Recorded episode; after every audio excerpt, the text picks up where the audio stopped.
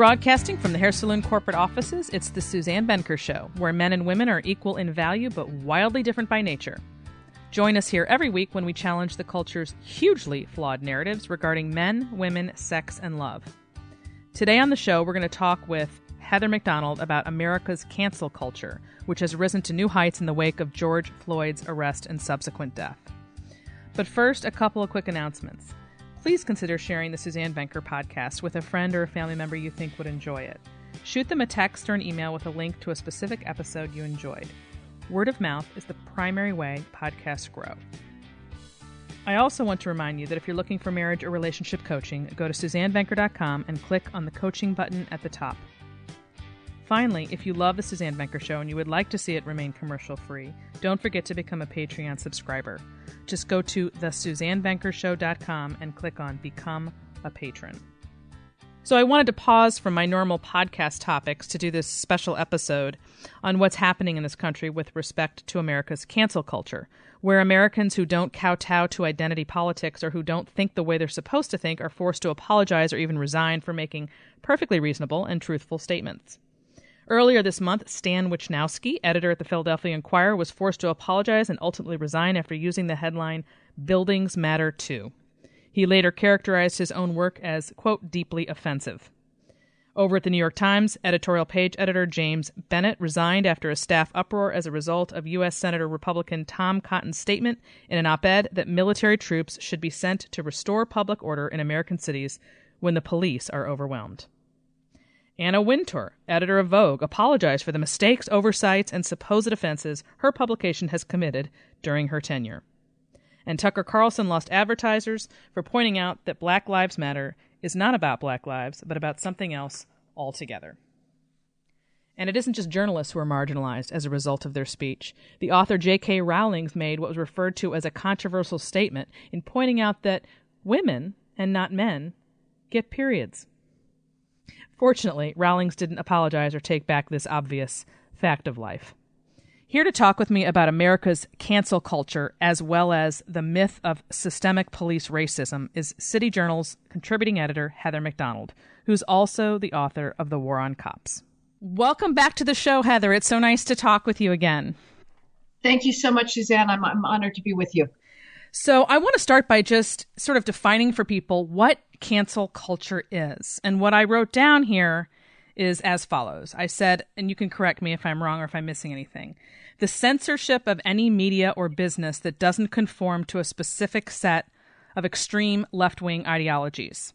It's the idea that Americans essentially need safe spaces for mean words because they might trigger a microaggression. Would you agree with that? Yeah, definitely. I think in the public sphere now, uh, the range of opinion that is acceptable uh, for expression is growing narrower and narrower. And we're living under a, right now in the wake of the uh, resurgence of the Black Lives Matter movement, the dominant narrative is that America is defined by white supremacy and racism. And anybody who dares to challenge that or is insufficient in expressing enthusiasm for that proposition is literally at risk of his job. So we have brands and products who are pulling their what do you call it? The emblem for the product, like Aunt Jemima, Uncle Ben rice, Mrs. Butterworth cream of wheat. There's just a whole slew, uh, you know, a domino effect of people who want to remove from their products anything that, how would you say, smacks of something that could make somebody feel that this is racist in some way. And we have as well Gone with the Wind being pulled from HBO. And these are all sort of products of what we're talking about. In addition, of course, we're finding this removal of statues across America. And so these are all examples of what you're talking about. And it's this extreme reaction that's completely emotional rather than logical because the mob has sort of taken over. And uh, Jordan Peterson wrote a blog post last week that I, and I'm going to read a quote from there that I think kind of gets to this larger issue really well. He wrote The George Floyd incident has emboldened those who are shamelessly using crooked faux moral means to stake a moral claim in the so called patriarchal structure that makes up the academic world. He's specifically talking about the academic world, but of course, this is also in the culture at large. They are willing to use the unfortunate death of an individual who had enough of the attributes of a systemically oppressed person to serve as a poster boy for the self serving political claims that are now being made on his behalf. So, as an example, um, I have a, the op ed that Senator Tom Cotton wrote, uh, where he takes on the woke mob. And I had mentioned earlier in the intro that James Bennet of the New York Times had resigned after this staff uproar over Senator Cotton's statement in an op ed. Are you familiar with that? Yes. Uh-huh. Yeah. So, I'm just going to read real quickly from there, and then I want to get to your article. Um, he's essentially writing about cancel culture, right? And he says, We hear that in the news a lot these days. And we saw an instance of it just last week at the New York Times. He published an op ed there that said simply that while we respect peaceful protesters, we can have zero tolerance for looting and rioting. And if the police are overwhelmed or outnumbered, that the National Guard will have to restore order. And just as a result of having published that, the New York Times fired the editorial page editor and reassigned the deputy page editor who then apologized, prostrating himself in front of the woke child mob and said, We will do much better. Um, so that's sort of like the larger, you know, the cancel culture is sort of the larger issue that has um, is sort of dominating the news right now. But you wrote this awesome piece in the journal a couple weeks ago called "The Myth of Systemic Police Racism."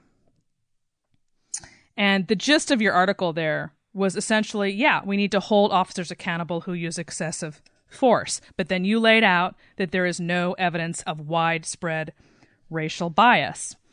And you wrote, quote, this charge of systemic police bias was wrong during the Obama years and it remains so today. However, sickening the video of Floyd's arrest, it is not representative of the 375 million annual contracts that police officers have with civilians a solid body of evidence finds no structural bias in the criminal justice system with regard to arrests, prosecution, or sentencing. And then you said crime and suspect behavior, not race, determine most police actions. Can you explain that a little bit? Well, yes, Suzanne. Uh, the big issue that nobody wants to talk about in discussing policing is crime. And, and that's absurd uh, policing is a function of crime. It is an epiphenomenon of crime. And to not notice the fact that police are in minority neighborhoods because that's where people are being disproportionately victimized is to present a completely false picture of the police. Blacks between the ages of, of 14 and 34 die at 13 times the rate, one, three times the rate of whites of those ages. Why? They're not being killed by the police. They're not being killed by whites. They're being killed by other blacks. Blacks commit homicide at about 11 times the rate of whites. Uh, and if you put policing next to rates of criminal offending, any disparities simply disappear. Uh, the the original claim of the Black Lives Matter movement was in 20 that was first invigorated in 2015 and 2016 was that we were living through an epidemic of racist police shootings of black men. Again, the the the, the data, if you look at this systemically, and nobody is nobody in the country is justifying the George Floyd arrest, but that is aberrant and I can t- talk later about a nearly parallel uh, lethal arrest of a white man in Dallas in 2016 that got zero, zero public attention because it didn't fit the narrative. But if, if you look at the numbers overall, the police shoot about a thousand people fatally a year. The vast majority of those thousand victims are armed and dangerous. Blacks make up about 23% of, of that 1,000. That is more than the black population. Most certainly, blacks are about 13% of the population. But that's the improper benchmark for comparing police activity because police don't decide where to go based on race or population figures. They go based on crime reports, victim calls for assistance, and community requests for help. And that is in minority neighborhoods because of that small portion of the Black community that is committing almost the entirety of violent street crime today. Blacks nationally commit over half of all homicides, about two thirds of robberies. If you look at given any given city, like Chicago, blacks and whites are each a little under a third of the city's population. Blacks commit 80%, 80% of all homicides and shootings. Whites, less than 1% of all homicides and shootings. A black Chicagoan is 50 times, five zero times more likely to commit a shooting than a white Chicagoan. These are not facts that the cops wish for. It is a reality forced upon them by the reality of crime. And they cannot go to where people are victimized without producing racially disparate uh, police activity. And shootings are predicted over, police shootings are predicted overwhelmingly by the rate at which officers encounter armed, violent, and resisting suspects. And given the vast overrepresentation of blacks among violent street criminals, there is going to be some overrepresentation of blacks among people that the cops shoot. But that disparity is much smaller than the disparity, say, of people who shoot the police. Blacks are, black males are 6% of the nation's population. They've made up about 42% of all cop killers over a decade, making them about 18 times more likely to kill a cop than a than an unarmed black male is. Uh, so a police officer is 18 times more likely to be killed by a black male than an unarmed black male is to be killed by a cop. So our narrative has it just backwards. And I'm I'm certain that you know about this, but I don't know if my listeners do. So I'm going to play Major Travis Yates. He writes this letter to the Tulsa mayor about exactly what we're talking about, and here he is behind the scenes, seeing the truth, everything you just laid out. And he's a cop, and he's dealing with this every day, and he's listening to this narrative, and he finally sort of explodes, if you will, and, and writes this op-ed.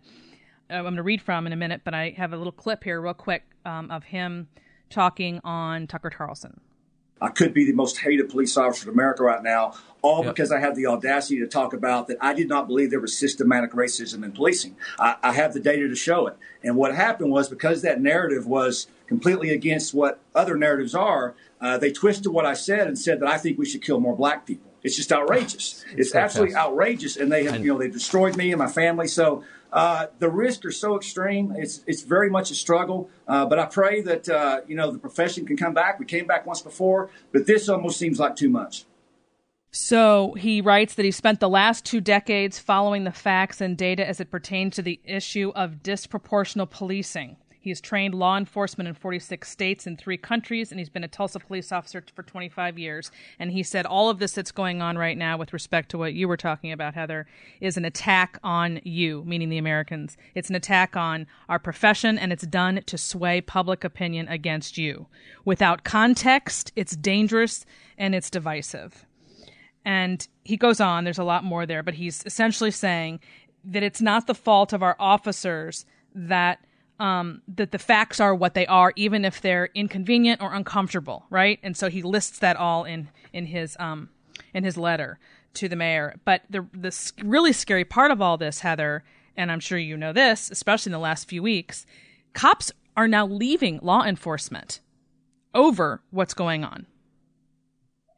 Well, yes, rec- recruiting already uh, came to a almost a dead halt in the first iteration of the Black Lives Matter movement in 2015 and 2016, when you had uh, hate being directed at officers, and you had President Obama embracing the narrative that it is uh, appropriate for every black parent to feel that every time his child steps outdoors, he may be killed by a cop.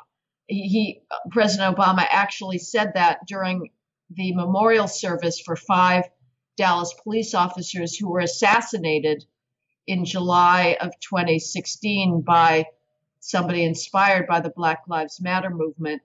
So that first iteration already was driving people out of the profession, but it is going to be so much worse now because now you don't just have the White House on board with the Black Lives Matter narrative. You have entire the entire mainstream America, every single institution, every single corporation, every single law firm, every single bank, every single ice cream store, every single salad takeout bar, uh, arts organizations, the New York City Ballet, the Metropolitan Opera, you name it. They have all put out statements decrying America's alleged racism and, and singling out the police as the worst offenders. It is something that no other profession lives under. It, it, this charge is based on there's there's no way to defend yourself against it. It's also a, a mysterious narrative because it's never been explained how this racism gets infused into the police profession. Are they claiming that the people who go into policing self select and that they're racist to begin with? Anybody who spent any time in a police academy can immediately rebut that. Uh, the, the young people there are motivated by public service. They want to help people. They believe that all people should have an equal right to be free from fear. Uh, is it taught in the academy, the systemic racism? Again, I defy anybody to find me one class that would come even close to sending out that message. In fact, officers waste far too much time with classes on systemic bias and multiculturalism instead of doing what they really need, which is more tactical training, practical experience, and de escalation. So if it doesn't happen in the academy, does it happen on the job? Well, you know, I've spent time in precinct houses, and they are actually some of the most uplifting places to be in because of the lack of of any kind of bias or skin color making a difference. You have black cops and white cops and Hispanic cops united in the in the common sense that we need to protect the good people of the community.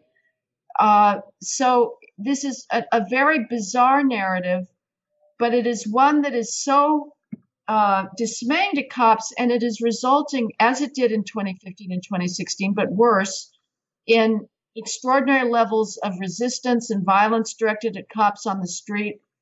We're going to see more cop assassinations, I'm afraid. And recruiting, yes, it's it's going to be impossible. Every every cop I know is is looking to get out and is telling anybody that might think of going into the profession of saying no, don't don't even think about it. I mean, talk about scary, right?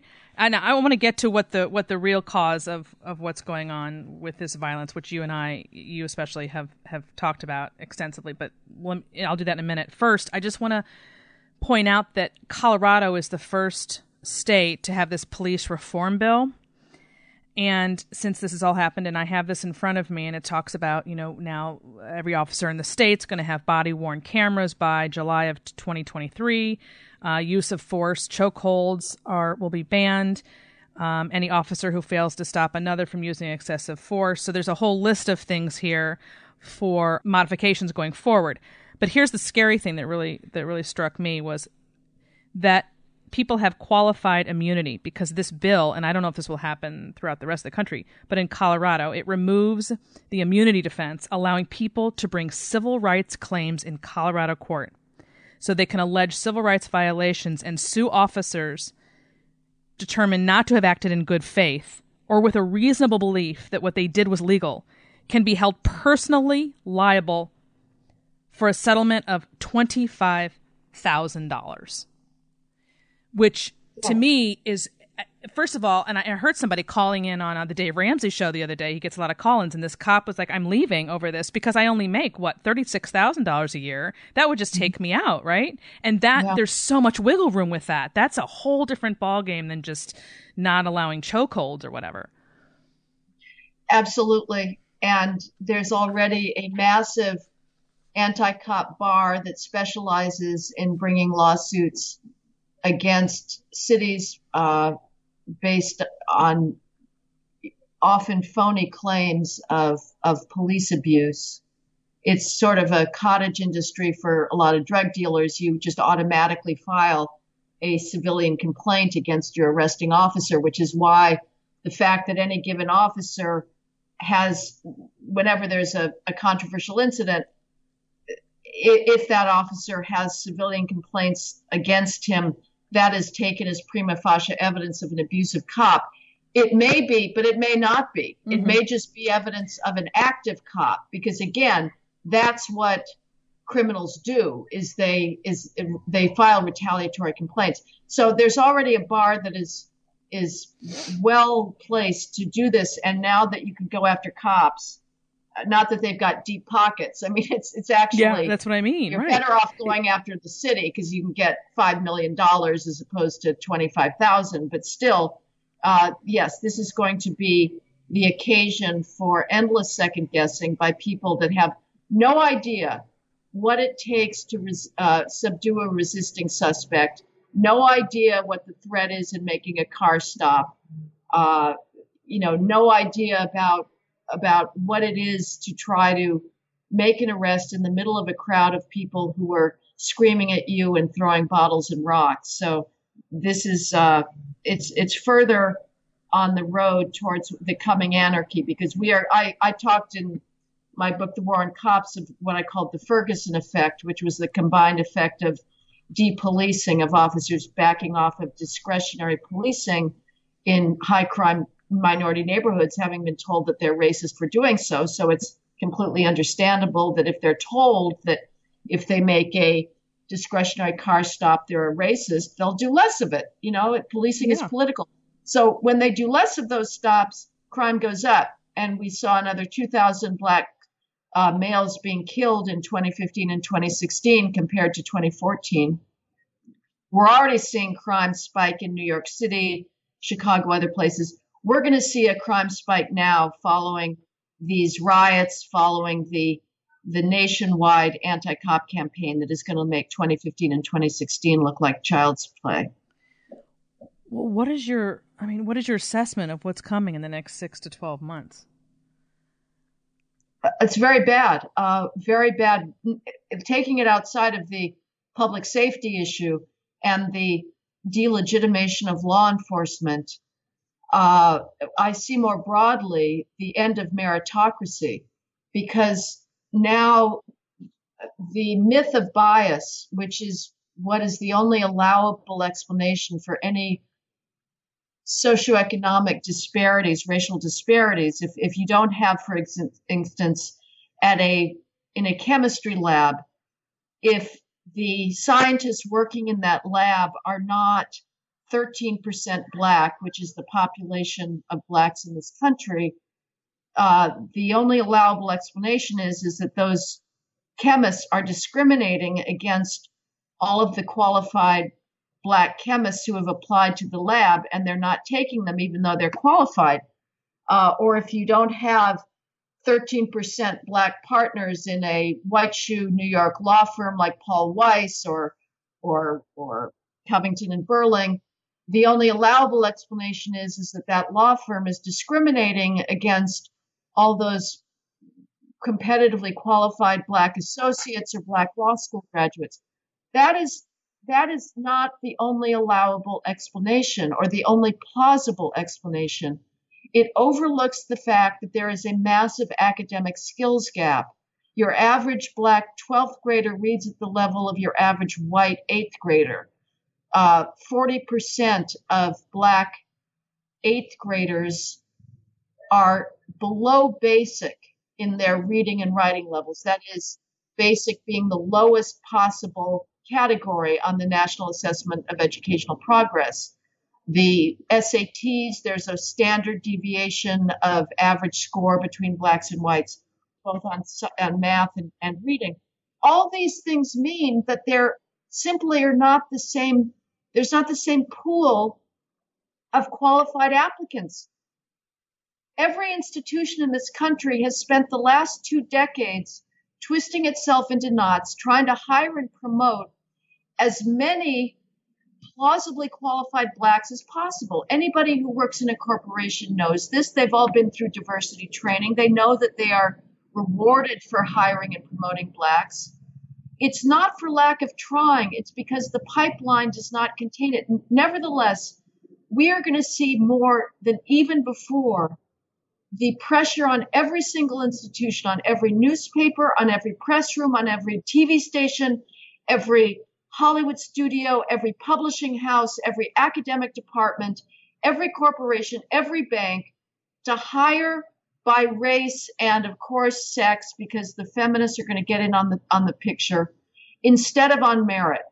And the quality of our institutions is going to suffer because the only thing that should matter is somebody's professional qualifications, not the color of his skin. And just to um, close by by covering what this is really about. Um, Major Travis Yates, who wrote that letter, in the middle of his op-ed, he wrote, "Frankly, I'm sickened that African Americans are victimized at such a higher rate." And then he goes and he gives the statistics that you basically have just given. But then he leads into the real reason for this. To those individuals that truly want a better Tulsa, because this is, was written to Tulsa community, I would ask that they place their efforts on real change. And then he pointed, of course, to the fact that 85% of all youth in prison today are from fatherless homes. 72% of everyone in prison for murder are from fatherless homes. 85% of rapists come from fatherless homes. And 71% of all high school dropouts come from fatherless homes and fatherless homes have decimated African Americans at a significantly higher rate than any other race.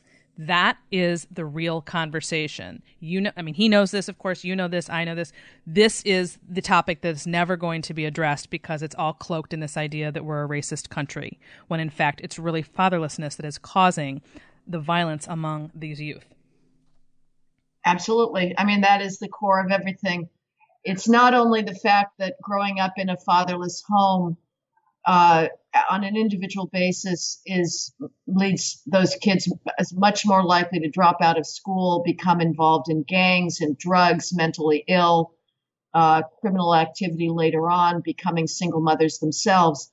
But another issue that is not often recognized, even by those of us who are absolutely calling from the hilltops to revalorize fathers, is that the marriage norm, if the community embraces the marriage norm, which is that the boys have an utter responsibility to take uh, responsibility for the children that they conceive, and that it is not acceptable to be serial uh, procreators and just go around and impregnate women and never take responsibility for those kids the marriage norm civilizes males because they have to learn as children to restrain their impulses to defer gratification in order to become marriageable mates mm-hmm. to be mm-hmm. acceptable mm-hmm.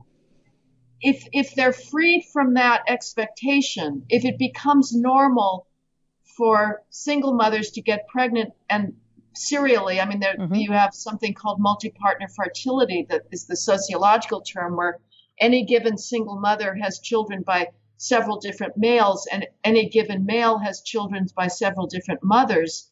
If that is the norm, there is no incentive for young boys to stay in school, get a job, uh, you know, start out at a at a low wage job and work work their way up.